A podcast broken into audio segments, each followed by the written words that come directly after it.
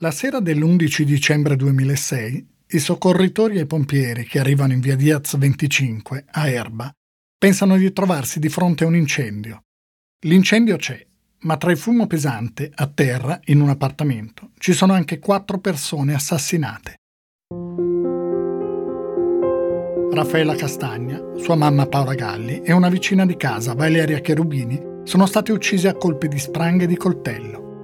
Il figlio di due anni di Raffaella, Youssef, era morto con la gola tagliata da un solo colpo. Tra la porta di casa e il pianerottolo c'è un uomo supino, anche lui ha la gola tagliata, ma è sopravvissuto. Una malformazione congenita alla gola l'ha salvato. Il giorno dopo, giornali e televisioni hanno già individuato il colpevole. Si chiama Zuz Marzouk, è il marito di Raffaella, il padre del bambino. È straniero, tunisino e ha precedenti per spaccio di droga è uscito da poco dal carcere di Como. Se non è una vittima, deve essere per forza l'autore degli omicidi.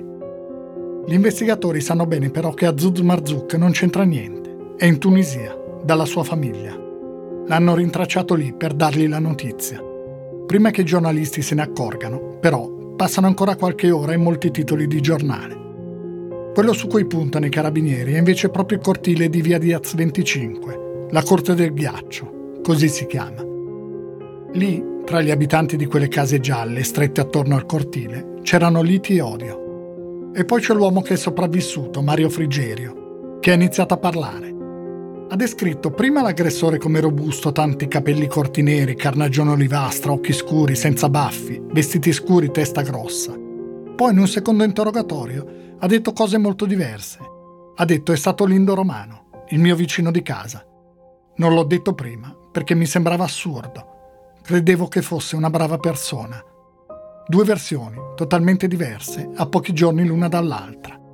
Poi c'è stato il ritrovamento della traccia biologica di una delle vittime a bordo dell'auto di Olindo Romano, una Seata Rosa. Ma quella perizia è stata fatta in maniera un po' strana, confusa. Ad agitare il composto per preparare il luminol è stato lo stesso indagato, Olindo Romano. Era lì ad aiutare il carabiniere incaricato dell'operazione.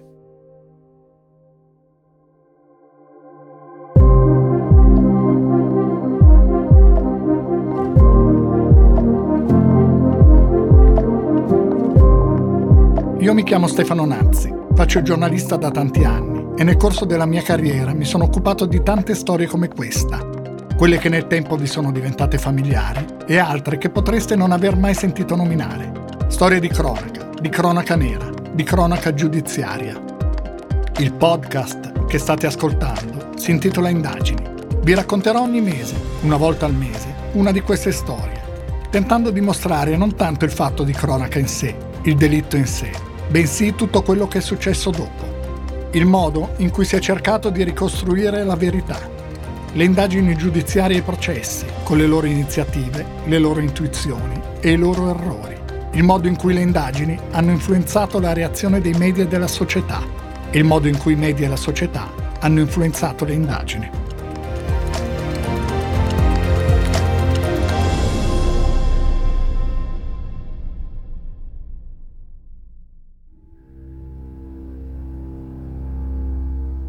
Raffaella Castagna e suo figlio Youssef furono sepolti a Zagouan, in Tunisia, il 23 gennaio 2007 43 giorni dopo essere stati uccisi. Azuz Marzouk aveva spiegato che sua moglie stava per convertirsi, poi insieme sarebbero andati a vivere laggiù, vicini alla sua famiglia. Il giorno prima si era tenuto il funerale a Erba, rito islamico. Davanti al municipio c'era gente. Il prete di Erba e il vescovo di Como non avevano voluto condividere la funzione. Azuz era anche andato al funerale di Valeria Cherubini, ma l'avevano mandato via. Sull'aereo che porta le bare in Tunisia ci sono anche Carlo Castagni e due figli, Giuseppe Pietro. C'è il sindaco di Erba, qualche amica di Raffaella. C'è anche Fabrizio Corona. Ha un'agenzia di fotografi. In quel periodo insegue storie di cronaca. Ha concluso un accordo con Azuz. Racconterà poi lo stesso Corona a Pino Corrias, che ha scritto il libro Vicini da morire. Io e Azuz ci intendiamo al volo. Accetta di commercializzare. È vero, lo ammetto, per quelle foto gli ho dato dei soldi, ma meno di quello che gli ha dato qualche televisione. Il dolore è dolore, anche se ci metti sopra dei soldi. Io non mi scandalizzo. Nella notte un fotografo scatta foto nella camera ardente. La lite tra Azuz e Castagna è furibonda. Poi Azuz per un certo periodo entrò anche nel giro di Lele Mora, l'agente di personaggi dello spettacolo. Arrivava a bordo di una Porsche fuori da discoteche e pizzerie della Brianza. La gente lo fotografava. Rosa Bazzi e Olindo Romano intanto sono in cella da 15 giorni. Sono stati interrogati subito dopo l'arresto, l'8 gennaio. Hanno negato tutto. I pubblici ministeri Massimo Astori e Mariano Fadda hanno tentato il tipico trucco, la domanda tra bocchetto. Come mai c'era sangue sui vestiti in lavatrice? chiedono a Olindo. Lui risponde, non ne ho proprio idea. Ma il sangue su quei vestiti in realtà non c'era. Gli inquirenti speravano che Olindo ci cascasse. Ci provano anche con Rosa Bazzi. Nemmeno lei ci casca. I magistrati le chiedono perché avessero seguito un giorno Raffaella Castagna da Erba a Canzo. Vi hanno anche identificato i vigili, dice il magistrato. Lei risponde, non è vero, non abbiamo seguito lei. Il pubblico ministero poi domanda: perché avete staccato le luci dell'appartamento di Raffaella Castagna?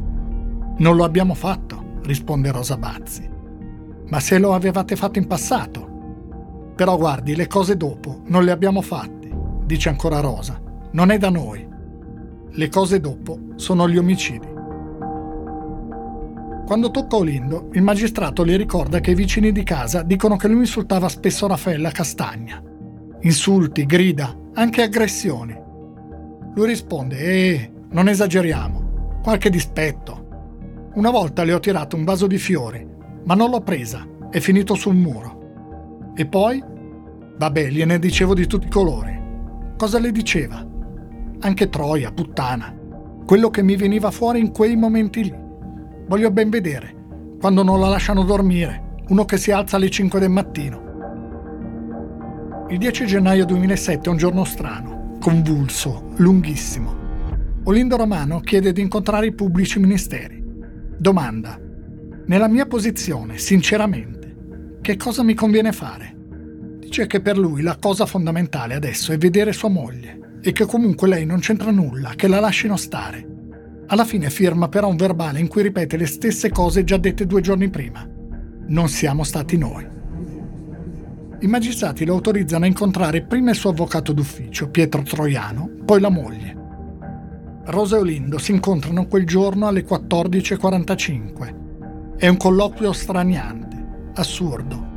Sembrano un marito e una moglie che si vedono la sera a casa, dopo una normalissima giornata di lavoro. Come stai? Io bene, tu? Ecco il colloquio, registrato. Ciao. Come stai? Bene, ascolta. Sì. Guarda, ci sta. Eh, E lui magari dobbiamo già finire questa storia qui. sì. Dire Ma non c'è niente, cosa Non c'è niente. Non c'è mi niente. ha detto così. Io ho pensato, ho pensato questo. Non c'è niente, Oli. È tutto stato una cosa che hanno, hanno fatto tutto loro. Ancora adesso torno a ripetere. Loro gliel'ho ripetuto cento volte. Allora mi ha spiegato la situazione un po' quello che Ok. mi ha spiegato che mi ha detto che loro ci tengono qui dentro una fare delle indagini. Sì. Se per disgrazia trovano qualche cosa, poi ti processano e danno l'ergastolo. Se invece confessi, c'hai gli attenuanti del sbagliato, dici la verità, che la moglie non c'entra niente, eccetera, eccetera, che ha fatto solo alibi, eh? e non becchi niente, Ma non è e io vero. prendo gli attenuanti e finisce tutta la storia. Non è vero, Oli.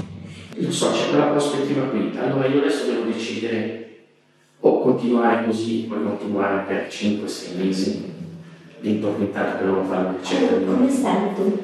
Io ti dico la verità, mentre non ce la non posso più. Sono lì da io sono in isolamento. Anch'io. Non, eh, non lo so. O se no, continuare così e lasciare fare quello che devono fare e dopo prendere poi quello che si prende, o se no si dice la, la confessione. Ma che cosa c'è da confessare? Non siamo stati Lo so, però aspetta, per tagliare le gambe al toro, metti che sono stato io, Ma, ma quando sei andato su? Dimmi quando sei andato su. Lo so, ma per finire questa storia. Ma perché devi dire che non è, non è vero niente, Oli? Sai che non è vero niente tutta questa cosa? Ancora adesso io lo dico e lo torno sempre a ripetere. Ti pesa così tanto? Detto sì. Cosa vuoi fare? Io non so. Se facciamo così teniamo anche dei benefici, qualche cosa te vai a casa. Ma cosa vado a casa a fare, Olli? Vuoi che esco di qui e mi butto sotto un treno? No, quello no, quello no, Ciccia. Quello non, non lo so, non so. Io come mi va? Anche tu. Anche tu, Ciccia, anche tu. Non lo so neanche cosa fare. Allora, ascoltami, Ciccia. Non è vero. No, prego, Gianluigi, non è vero. Sì, cosa, allora cosa facciamo? Non è vero niente. Se no lo facciamo finire, poi basta. Ma cosa? Dimmi. E fa niente, lo facciamo finire e basta. No, non è vero. Alle 15.25 comincia l'interrogatorio di Rosa Bazzi. Dopo un minuto e 44 secondi dall'inizio del colloquio dice sono stata io, non ce la facevo più a sopportarli. Non ne potevo più dal mal di testa. Olindo era di sotto che dormiva. Poi lui è venuto su, ha visto tutto e mi ha chiesto: Ma che cosa hai fatto? Rosa Bazzi piange. Dice: Azuz mi spaventava, mi faceva paura. Dice che più volte l'aveva minacciata dicendole che l'avrebbe scopata, che si tirava giù la cerniera. Dice che aveva tentato di palpeggiarla. Alle 16.45 tocca di nuovo Olindo Romano. I magistrati gli fanno ascoltare i primi due minuti della confessione della moglie. Olindo dice che la sua verità è diversa. Poi parla di Raffaella Castagna. Ne parla a lungo, come in uno sfogo. Tira fuori tutta la rabbia, le recriminazioni. Dice che lei cominciava a fare rumore presto, picchiava sul pavimento, contro i caloriferi, usciva sul balcone e muoveva i bidoni della pattumiera tutti i giorni, anche di domenica. Il rumore, ancora il rumore, il fastidio, la molla di tutto. In un'intercettazione, mentre erano in auto, il 20 dicembre, Rosa aveva detto a Olindo, però quando noi andavamo dai carabinieri che dicevamo quello che succedeva, Vazzi alzavano il culo e venivano. E se loro alzavano il culo non succedeva. Olindo spiega ai pubblici ministeri che erano sei anni che non ce la facevano più. Però dice che è stato lui, che Rosa era di sotto e che non si è accorta di nulla. I magistrati chiedono se è sicuro di quello che sta dicendo. Olindo chiede una pausa. Alla ripresa pronuncia queste parole. Io vi racconto la verità adesso. Poi qualche piccolo particolare poi lo, lo rivediamo magari dopo perché... No, quello che ci tengo a dire io è questo ho sbagliato, lo so, devo pagare. Ecco, io vorrei poter ogni tanto vedere mia moglie. Questo è un aspetto che si può fare. Che, quantomeno più in là, sì, sì, non sì, immediatamente. No, no, no, no, però si può fare. Certo, ecco, que- chiedo solo questo. Per il resto pago tutto quello che ho fatto. Eh. Niente, quella, quella sera lì eravamo in due.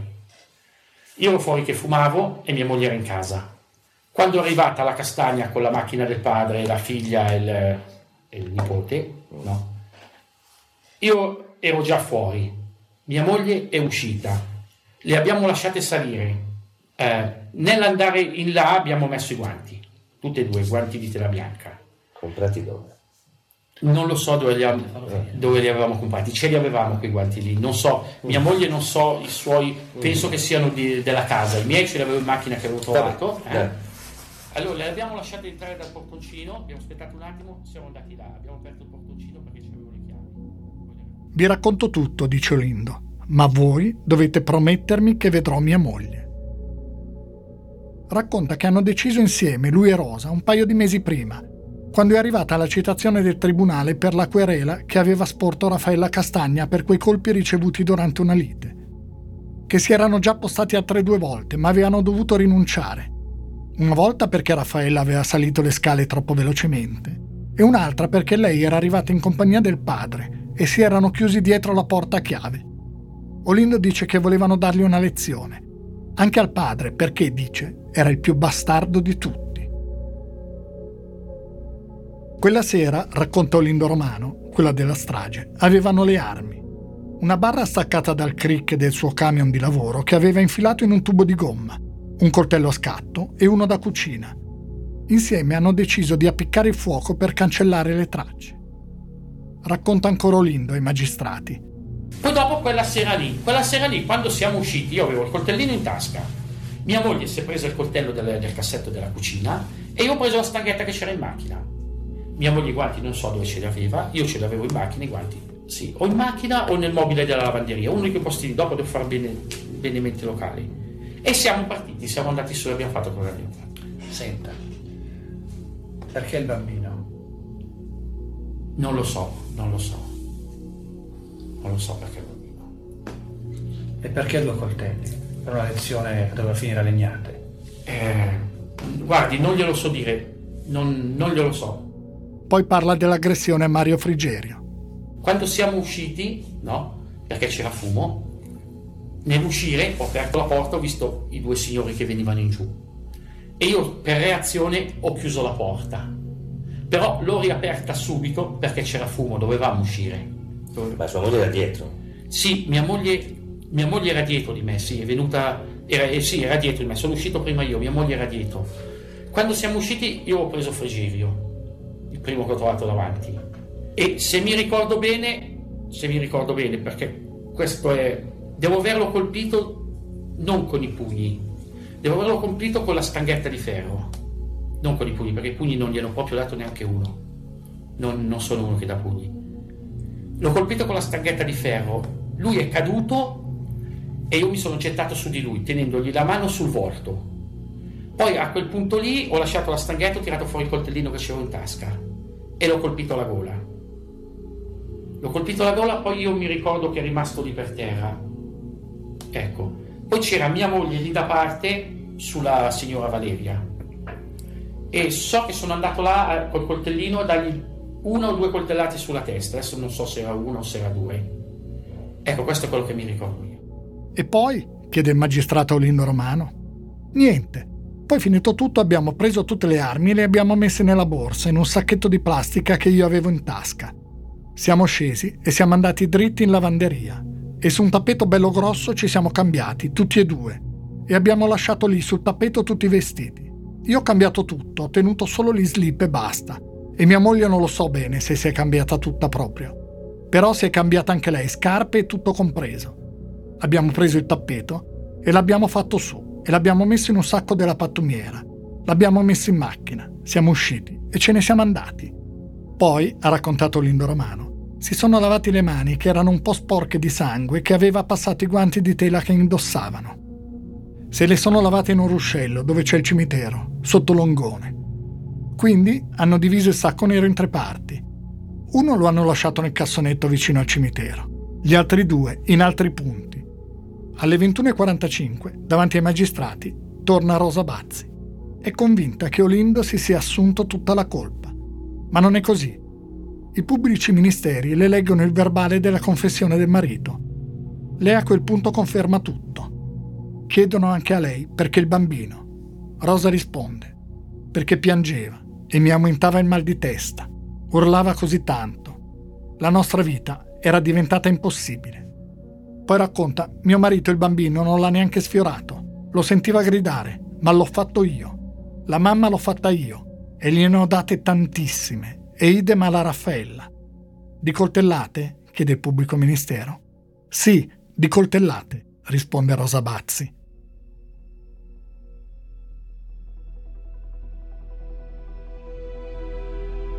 Un mese dopo, Rosa Bazzi disse al criminologo Massimo Picozzi, incaricato dalla difesa di effettuare una perizia psichiatrica, che quella sera fu come se si fosse chiusa la saracinesca di un negozio non so come spiegarlo, sembrava un negozio quando si tira giù la tapparella.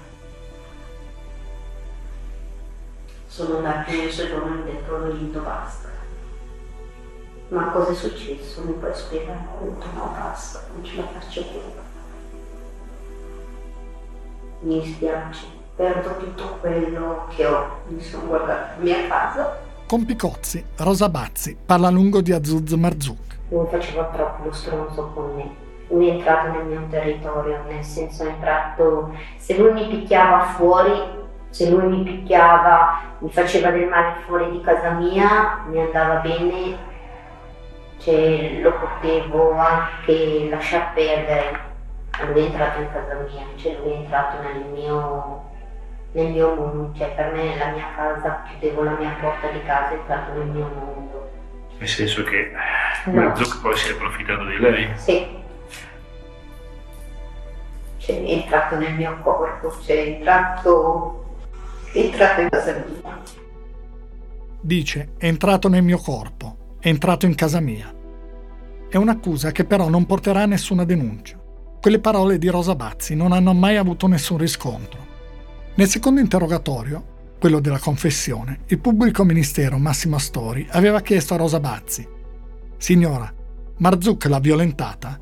No, è la risposta. E poi, possiamo saltare questa cosa? Signora, io non voglio fare del male, non so se mi spiego. Non voglio parlare di questa cosa, replica lei. Ancora il magistrato. L'ha fatto? Ci ha provato? Niente, ha abbassato i pantaloni.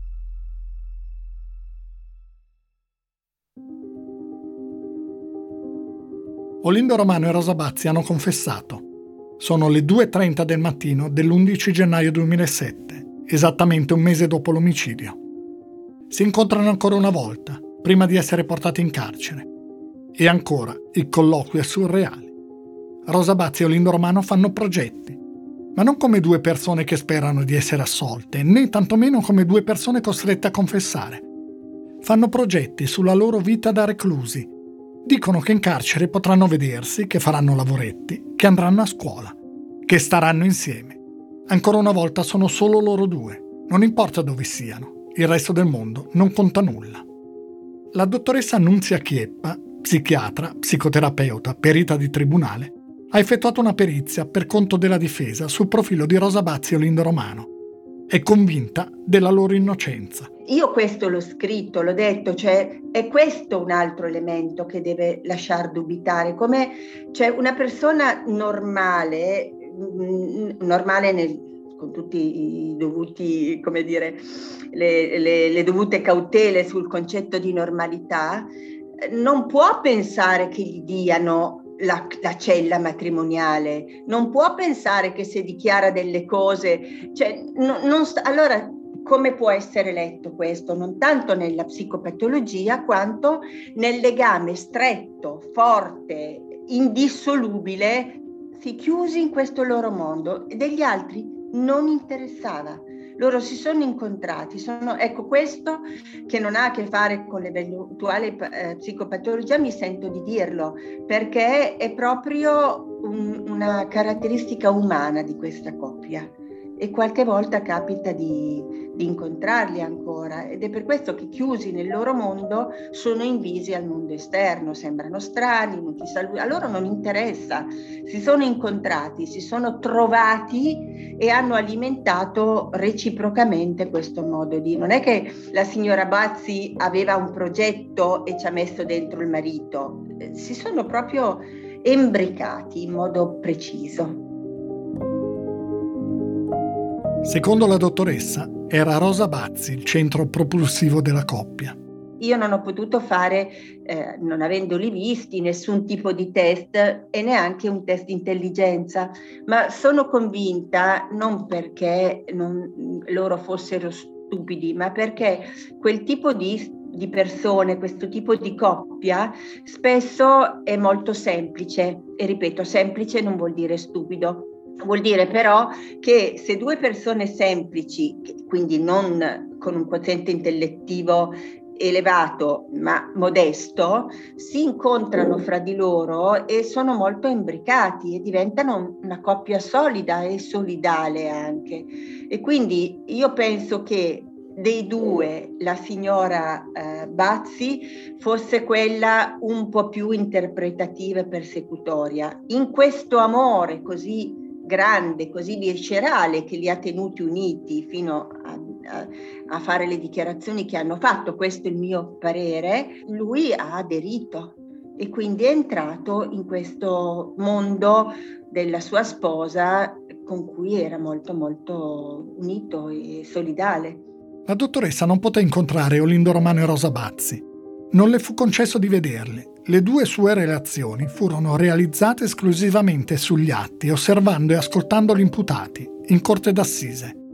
Non li incontrò perché dice, quando fu contattata si era già molto avanti, in prossimità del processo. Era già tutto deciso, dice. Ancora la dottoressa Chieppa.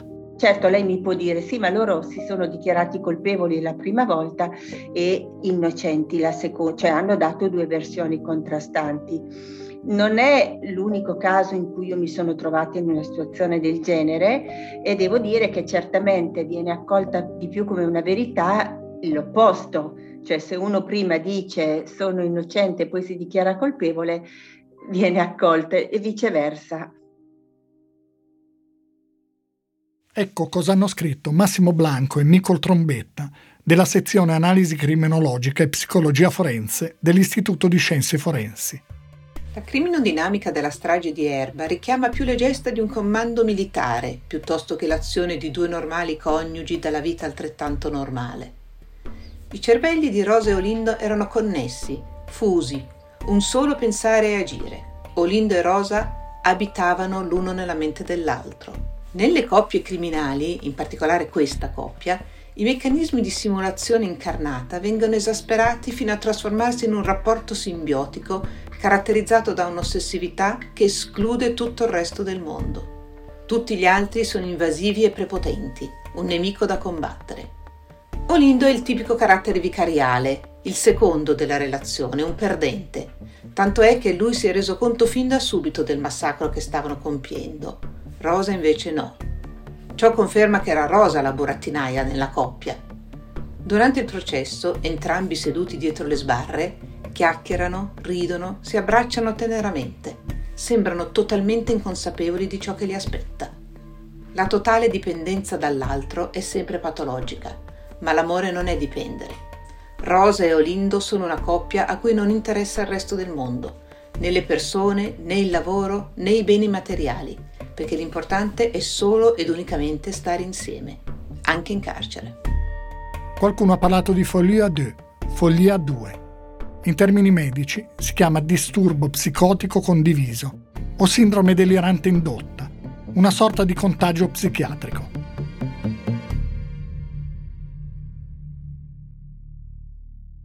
Quando Lindo entra in carcere, a Como, il parroco gli regala una Bibbia. Lui la usa per scrivere. Quella Bibbia diventa una cronaca dei suoi pensieri, a volte lucidi, a volte ingarbugliati. Una registrazione fedele, giorno per giorno. Di quella Bibbia poi Olindo dirà, durante il processo, che era solo un modo per sfogarsi. La definirà un passatempo.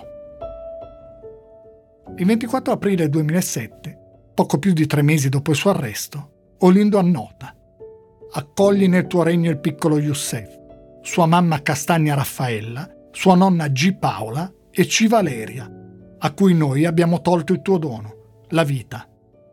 Il 5 maggio scrive Il contadino che semina raccoglie e noi non abbiamo raccolto ciò che abbiamo seminato.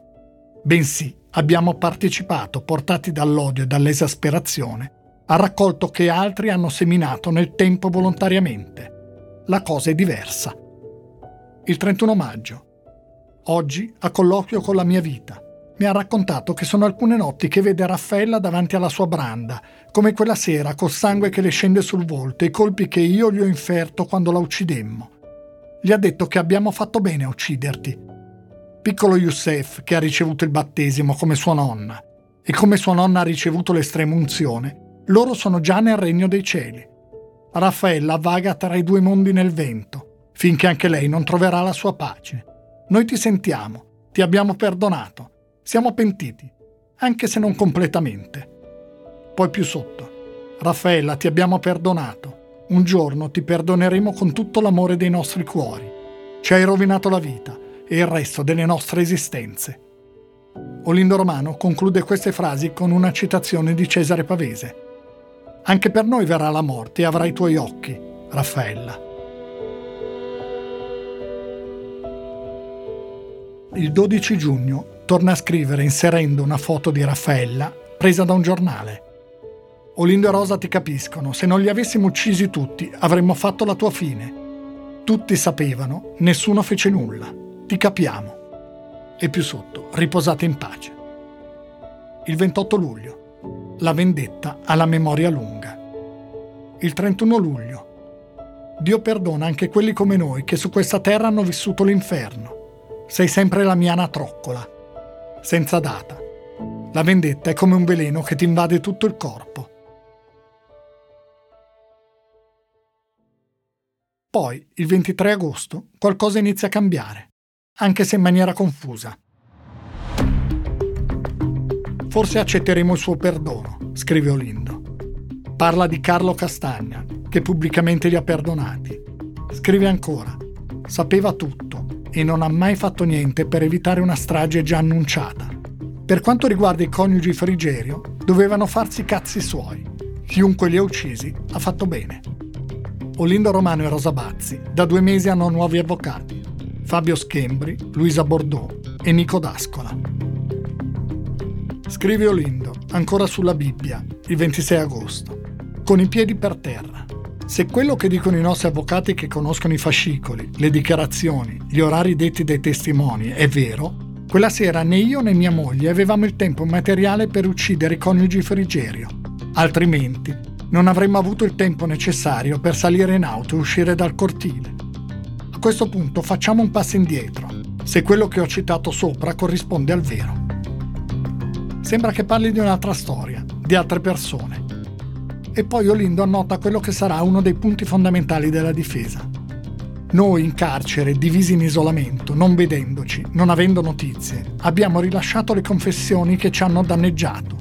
Ci siamo sfogati mescolando la realtà con la fantasia e le notizie apprese dai giornali e dalla tv, non so cos'altro. Quando abbiamo reso le confessioni, io pensavo che mi avrebbero messo in cella con mia moglie. Anche lei aveva questa speranza. In quel momento eravamo smarriti confusi. Il cambiamento è avvenuto, c'è stata la metamorfosi. Olindo Romano e Rosa Bazzi abbandonano il ruolo dei colpevoli. D'ora in poi si presenteranno solo come vittime. Vittime prima delle angherie dei Castagna e poi della giustizia, che ha fatto un errore enorme, imperdonabile. Col tempo emergono altri elementi. Il 10 gennaio, il giorno delle confessioni, a Olindo Romano e Rosa Bazzi da parte dei magistrati sarebbero state mostrate fotografie della scena del crimine. Non c'è nulla di sbagliato, di fuori norma, è qualcosa che si fa a volte, ma sarà un altro elemento che spingerà qualcuno a mettere in dubbio quelle confessioni, a definirle guidate. Ecco che cosa ne dice il giornalista investigativo Fabio Sanvitale. C'è un interrogatorio che è quello del 10 gennaio 2007, che è un interrogatorio particolare. All'inizio questa cosa sfugge, però in effetti se si legge il, il resoconto, quindi la verbalizzazione dell'interrogatorio stesso, c'è qualcosa che manca rispetto all'audio. Nell'audio si sente a un certo punto che uno dei magistrati dice una frase tipo riprendiamo adesso a vedere le foto e si interrompe. Questa parte in cui si capisce che sta dicendo le fotografie viene invece tagliata nel resoconto testuale della deposizione. Perché? Perché è un po' un autogol che la difesa potrebbe sfruttare. Da questa frasetta questa mezza frasetta tagliata, noi capiamo che in, durante quell'interrogatorio a Olindo e Rosa venivano mostrate le fotografie di cosa? Della scena del crimine. Questa è una pratica che è assolutamente meglio non fare dal mio punto di vista. Si usava molto di più anni fa, quando l'interrogatorio era più una questione di impatto e quindi ecco, confessa, e si metteva davanti a, a, al sospettato, si spiattellavano le foto possibilmente più cruente del cadavere, della scena del crimine, eccetera, per indurlo a un crollo psicologico. È però una cosa che è meglio non fare. Perché? Perché vai a suggerire sostanzialmente all'indagato, nel caso in cui fosse innocente, gli vai a suggerire dei particolari che, a cui lui poi potrebbe aggrapparsi per andare a confessare eventualmente magari qualche cosa che non ha fatto.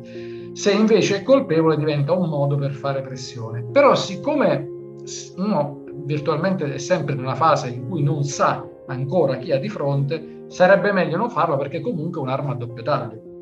Al telefono con Bruno Vespa, durante una puntata di Porta a Porta, Olindo Romano rispose così alle domande del conduttore. Noi tutti però ci siamo sempre chiesti, ma una persona innocente, ma perché ha confessato e ha confessato anche con tanti tanti dettagli che poi le diverse sentenze hanno sempre ripreso e hanno sempre confermato. Come, come, come ha fatto a confessare in maniera così puntuale e precisa una cosa che non aveva fatto? Beh, questo me l'hanno già chiesto tante volte. Eh, lo, lo immagino. Diciamo che le ricostruzioni le abbiamo fatte anche perché grazie, a, come dire, a loro che ci hanno, ai magistrati che c'erano lì, che ci hanno aiutati.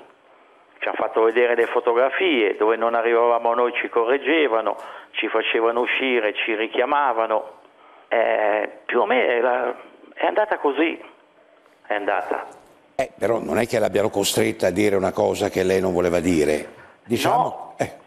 Perché quello c'era stato prospettato come una via d'uscita al minore dei mali. Uh, in, che, in, che, senso?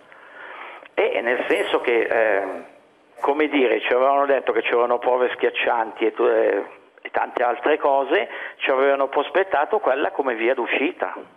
Eh, ho capito, ma se lei eh, è innocente e dice cari magistrati, benissimo, però io sono innocente, perché devo cercare il male minore quando non ho fatto niente? Eh, ma quella, sì, sì, quello è vero, però quella volta lì io l'ho fatto per vedere mia moglie, mm. che non la vedevo da due giorni. Sì. E poi dopo, è, come dire, è successo tutto così, è una cosa dietro l'altra, non so nemmeno io il 12 ottobre 2007 Olindo Romano e Rosa Bazzi vengono rinviati a giudizio, saranno processati. Quel giorno Azuz Marzuk dice vanno condannati a morte. Anche per lui poi arriverà una metamorfosi. Il processo inizia a Como il 28 gennaio 2008. All'avvio Olindo Romano fa una dichiarazione spontanea accusa i carabinieri di avergli fatto il lavaggio del cervello e di averlo costretto a confessare. Si avvicendano i testimoni. I vicini raccontano del clima di paura che si viveva attorno alla corte di via Diaz 25, delle continue liti. Quando tocca Mario Frigerio, i difensori tentano di metterne in dubbio la credibilità. Lui guarda la gabbia dove i coniugi romano sembrano a tratti indifferenti, parlano fitto tra loro, ridono. Frigerio urla Olindo, assassino, e poi a tutti e due, vergognatevi. È un processo difficile per la difesa. Ci sono i precedenti delle liti, la testimonianza di Frigerio e soprattutto le confessioni. L'avvocato Schembri ha anche cercato di spostare il processo lontano da Como. Ha invocato il legittimo sospetto perché, dice, i giornali e le televisioni locali hanno un atteggiamento ostile nei confronti degli imputati. La sua richiesta è stata respinta. L'avvocato Schembri aveva iniziato la sua arringa in questo modo. Io intervengo in difesa di Olindo Romano, difendo lui che si alza davanti a voi per la prima volta a difendere le ragioni dell'imputato. Non si è mai difeso. Avete sentito la pubblica accusa, avete sentito l'accusa privata, avete sentito anche quello che è il giudizio dell'opinione pubblica. Ergastolo già scritto. Vi è stato detto che questo non è un processo indiziario, che è un processo già chiuso, un processo già chiuso sul nascere, un processo da abbreviato. Il 28 febbraio Lindo Romano rilascia un'altra dichiarazione spontanea e dichiara di essere stato trattato come una bestia nel carcere di Como. Smentisce di aver mai litigato con Raffaella Castagna. Rosa Bazzi, il 3 marzo, dice di aver confessato, perché le erano stati promessi gli arresti domiciliari.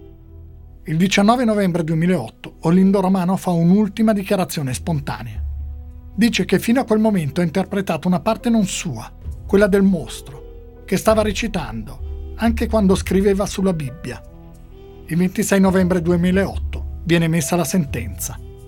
In nome del popolo italiano, la Corte d'Assise di Como dichiara Romano Lindo e Bazzi Rosa, Angela, colpevoli dei reati allora scritti, li condanna entrambi, ciascuno, per il delitto continuato di cui KA, B, C, F, G, alla pena dell'ergastolo.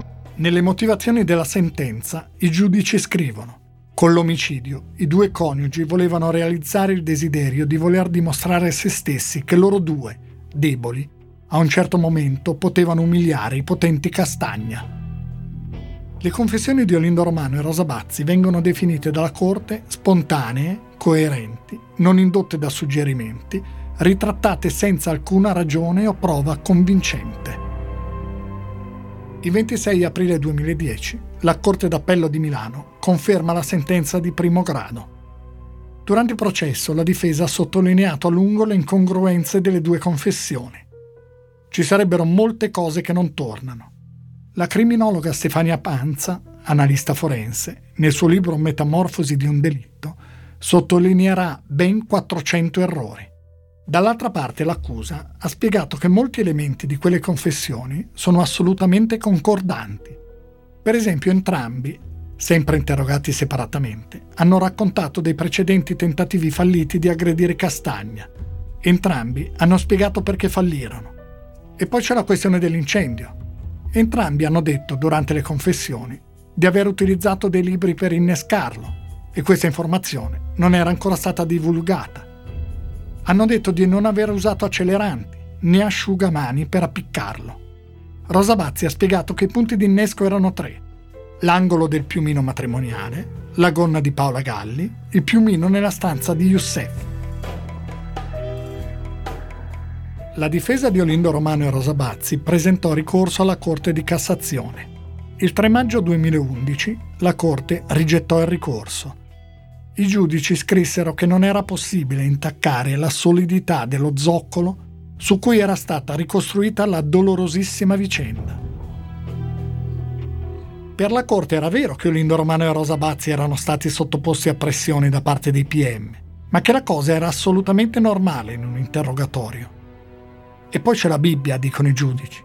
Nessuno ha obbligato Lindo Romano a scrivere quelle cose. Quella Bibbia è lì, da leggere, così come le confessioni sono da ascoltare. La Corte disse anche che era vero che il comandante della stazione dei carabinieri di Erba, Luciano Gallorini, aveva suggerito il nome di Olindo Romano quando aveva interrogato Mario Frigerio. Ma questo non cambiava la sostanza delle cose. Ancora le motivazioni della Corte. La Corte territoriale non si è affatto nascosta che nella prima parte il Frigerio avesse manifestato difficoltà a ricordare avesse fornito dati confusi e contraddittori sull'identità del suo aggressore. Peraltro, mai indicato come soggetto di origine nordafricana, quanto indicato come soggetto dalla carnagione olivastra, con occhi scuri, capelli folti e neri, ma ha compiutamente argomentato come il teste abbia plausibilmente spiegato le sue difficoltà, non tanto nel far affiorare il ricordo momentaneamente offuscato a causa del trauma, quanto la sua difficoltà a credere che ad inveire su di lui fosse stato il romano, suo vicino di casa che riteneva persona per bene. La spiegazione fornita dal testimone va esente da qualsivoglia censura di implausibilità, poiché sussiste un solidissimo ancoraggio che non poteva ammettere letture alternative al fatto che il Frigerio ebbe a riconoscere subito il romano. Durante il processo, la difesa aveva anche sostenuto che non erano state analizzate con la dovuta attenzione le piste alternative. Si era parlato di criminalità organizzata, di un comando dell'andrangheta che voleva colpire la famiglia di Azuz Marzouk, o anche di una faida tra spacciatori tunisini. I giudici della Cassazione risposero parlando di insussistenza di concreti spunti investigativi. Questa però non è una storia che si esaurisce con i processi. Come spesso avviene in Italia, tutto continua nelle trasmissioni televisive, sui giornali, sui social network, in un infinito processo mediatico che, al di là di qualsiasi sentenza di tribunale, vede scontrarsi innocentisti e colpevolisti. C'è una pista alternativa che negli anni è sempre stata prima sussurrata a mezza voce e poi gridata, soprattutto sui social network parte dalle due visite che Cenkun Ben Brahim, tunisino senza fissa dimora, ha fatto nella caserma dei carabinieri di Erba, prima il 16 e poi il 20 dicembre 2006. ha detto che la sera della strage ha visto delle persone sotto casa, in via Diaz, che quelle persone parlavano in arabo e in italiano, che uno di loro era basso, massiccio, cappotto chiuso fino alle ginocchia, berretto scuro e che gli ha indirizzato un buonasera in italiano, accompagnato da una specie di ghigno. Secondo la testimonianza di Cenkumbe Ibrahim, che qualche anno dopo verrà raggiunto in Tunisia da una trasmissione televisiva, quell'uomo era Pietro Castagna, fratello di Raffaella. Questo è ciò che disse nel 2018 lo stesso Pietro Castagna a Franca Leosini nella trasmissione Storie maledette. Vede, signora Leosini, sono passati 12 anni da quella sera. Questa infamia, più o meno apertamente o più o meno velatamente, sono 12 anni che gira. Ed è un'infamia molto pesante, molto pesante. Io non lo auguro al mio peggior nemico, perché è un'infamia che colpisce molte sfere della persona. Della, della persona. Cioè, io mi sono chiesto inizialmente che cosa ho fatto di male nella mia vita per poter solamente pensare che io fossi in grado, fossi capace di compiere una cosa di quel genere.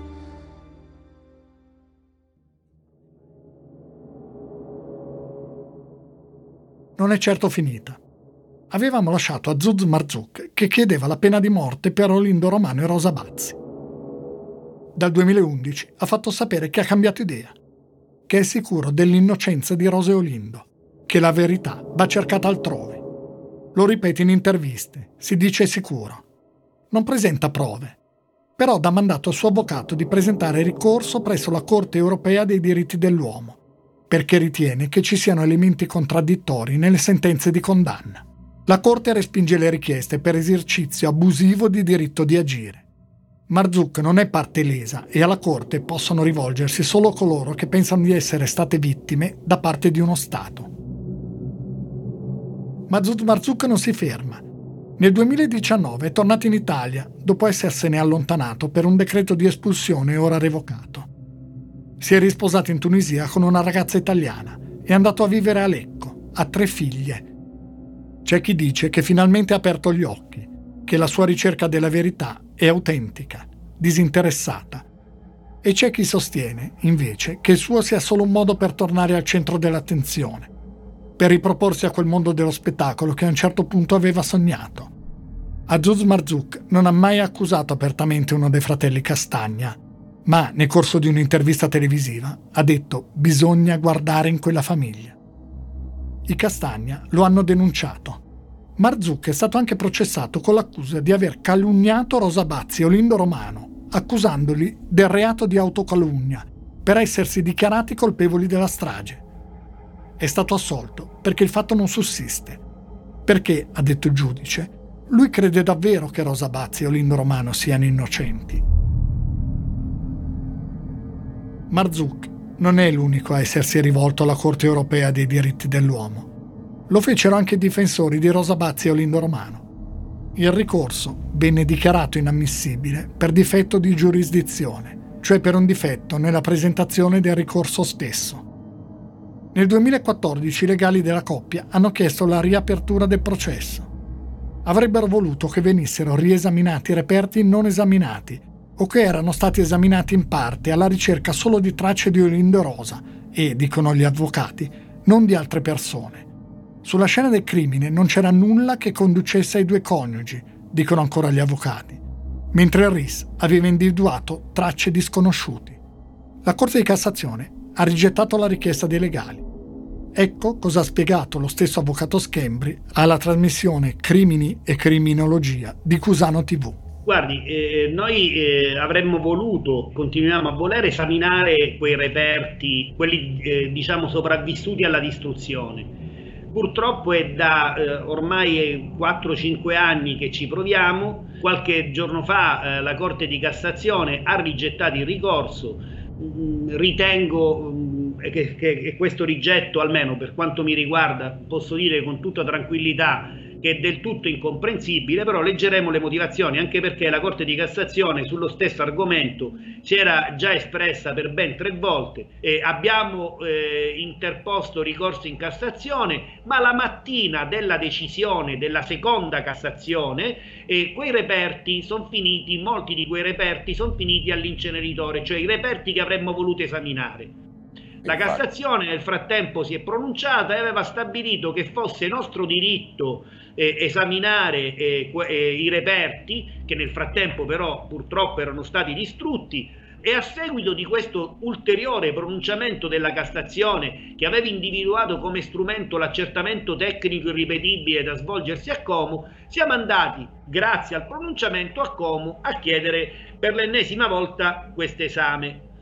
Beh, eh, eh, nel frattempo poi, eh, poco prima eh, del, eh, dell'udienza di Como, sono riemersi inspiegabilmente a seguito di un'ispezione del Ministero di Grazia e Giustizia, cioè penso anche grazie a seguito di questa ispezione, alcuni scatoloni sono stati ritrovati di questi reperti che ufficialmente erano andati distrutti. Quindi c'era un po' di materiale da poter esaminare. La Corte di Como ha rigettato, abbiamo impugnato per l'ultima volta quindi eh, il, il, ricorso, in questo caso la Corte di Cassazione ha cambiato evidentemente opinione e, e ha rigettato il ricorso. Ci auguriamo adesso che tra le pieghe di, della motivazione indichi quantomeno un'altra strada. Quindi alcuni reperti sono stati distrutti mentre altri sono saltati fuori da uno scotolone. La difesa continuerà a chiedere di poterli esaminare è decisa ad andare avanti. Ecco cosa dice Stefania Panza, la consulente della difesa.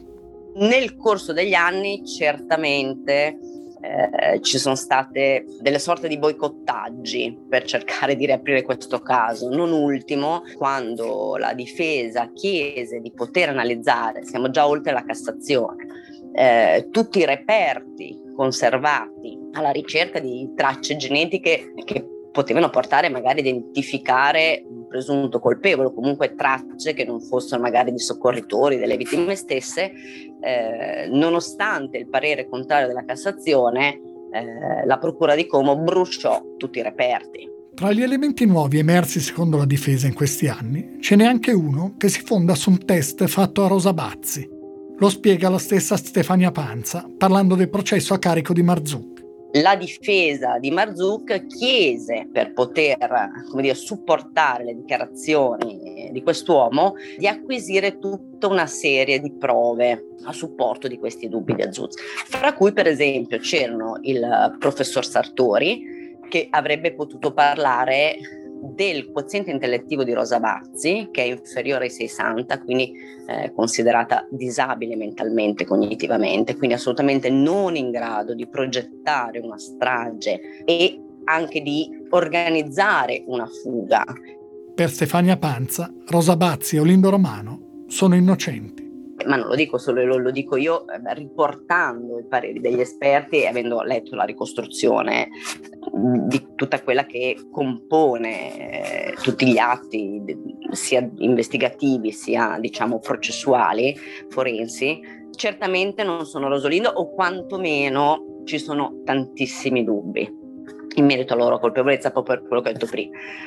Teorie alternative, allora sicuramente sempre a detta degli esperti, chi entrò in quella casa era una sorta di comando, c'erano persone professioniste molto molto preparate perché eh, in 5-6 minuti diciamo al primo, primo piano e diciamo una ventina di minuti scarsi totali riuscire ad aggredire a mani nude con un coltello e mm, dei bastoni, una roncola, un tubo di ferro, comunque armi, come dire, bianche, silenziose. Eh, quattro persone, vabbè, più un bambino che, come dire, non è da tutti. In più eh, viene appiccato il fuoco dell'incendio, quindi queste persone restano all'interno di una palazzina piena di fumo, tanto che appunto sia Mario Friggero sia la stessa moglie eh, riportarono circa il 40% di presenza di monossido di carbonio nel sangue, quindi un'intossicazione eh, molto alta, e poi riuscirono a scappare. Tutto questo avvenne al buio. Ora, anche qui, Eh, Olindo Romano pesava all'epoca più di 100 kg con una pancia molto prominente, eh, persona molto sedentaria, voglio dire, faceva appunto il netturbino. Rosa Bazzi una donnina di 1,55 m per 50 kg. Provare a riuscire a immaginare queste persone che con gesti atletici eh, aggrediscono, eh, uccidono, appiccano incendio e riescono a sfuggire eh, velocissimamente dalla palazzina e senza farsi vedere da nessuno mi sembra davvero molto molto improbabile. Ecco.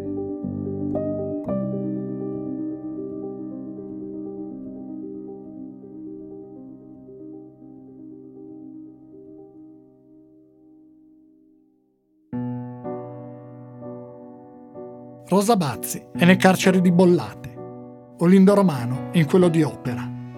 Uno è a nord di Milano, l'altro a sud.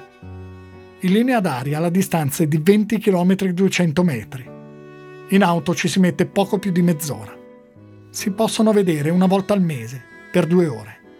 Hanno venduto la loro casa al piano terra di via Diaz 25 a Erba. Hanno venduto anche il camper e l'auto. I soldi sono serviti come parte dei risarcimenti decisi dai giudici. La famiglia Castagna ha dato alla Caritas in comodato d'uso la casa del piano di sopra, dove vivevano Raffaella Castagna, Azuzza e Youssef Marzouk. Ci hanno abitato famiglie di rifugiati. Carlo Castagna è morto nel maggio del 2018. È morto nel 2014 anche Mario Frigerio. Gli ultimi anni della sua vita sono stati duri. Dopo 16 anni, tante delle persone che abitavano attorno alla corte di Via Diaz sono ancora lì. Ora non c'è più nessuno che litiga. Della strage della sera dell'11 dicembre 2006 a Erba si parla ancora, se ne parlerà per molti anni a venire. Nonostante 27 giudici e 3 gradi di giudizio, i dubbi non si sono mai placati. Ci sono le confessioni, le frasi di Olindo Romano scritte sulla Bibbia e poi precedenti, la ricostruzione logica di quanto avvenne, la descrizione precisa, da parte dei due condannati, della dinamica degli omicidi. Ma dall'altra parte ci sono i suggerimenti del nome di Olindo Romano durante l'interrogatorio di Mario Frigerio, la perizia poco attendibile sull'auto di Olindo e la ritrattazione da parte degli imputati prima che il processo iniziasse. Alla fine ha prevalso, in tre gradi di giudizio, la tesi dell'accusa, Secondo la verità giudiziaria, a uccidere Youssef Marzouk, Raffaella Castagna, Paola Galli, Valeria Cherubini e ad aver ridotto in fin di vita Mario Frigerio sono stati loro, quelli che vivevano al piano di sotto, i vicini di casa, Rosa Bazzi e Olindo Romano.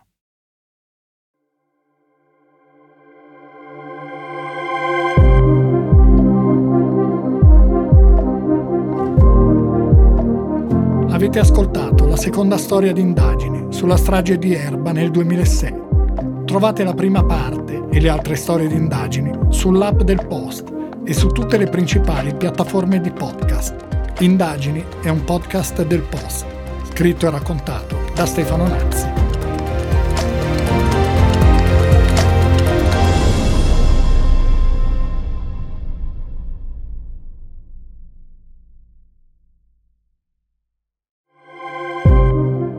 Salutarvi vorrei raccontarvi che sono aperte le iscrizioni alle 10 lezioni sui podcast. 10 incontri online per chi vuole capire meglio come funzionano i podcast, dall'idea alla pubblicazione. Ci sarò anche io per spiegare come si fa un podcast come indagini e ci saranno altri autori e producer del post e alcuni ospiti. Ci si può iscrivere fino al 27 maggio. Le lezioni cominceranno il giorno dopo. Trovi altre informazioni sul post o scrivendo a scuola chiocciolailpost.it.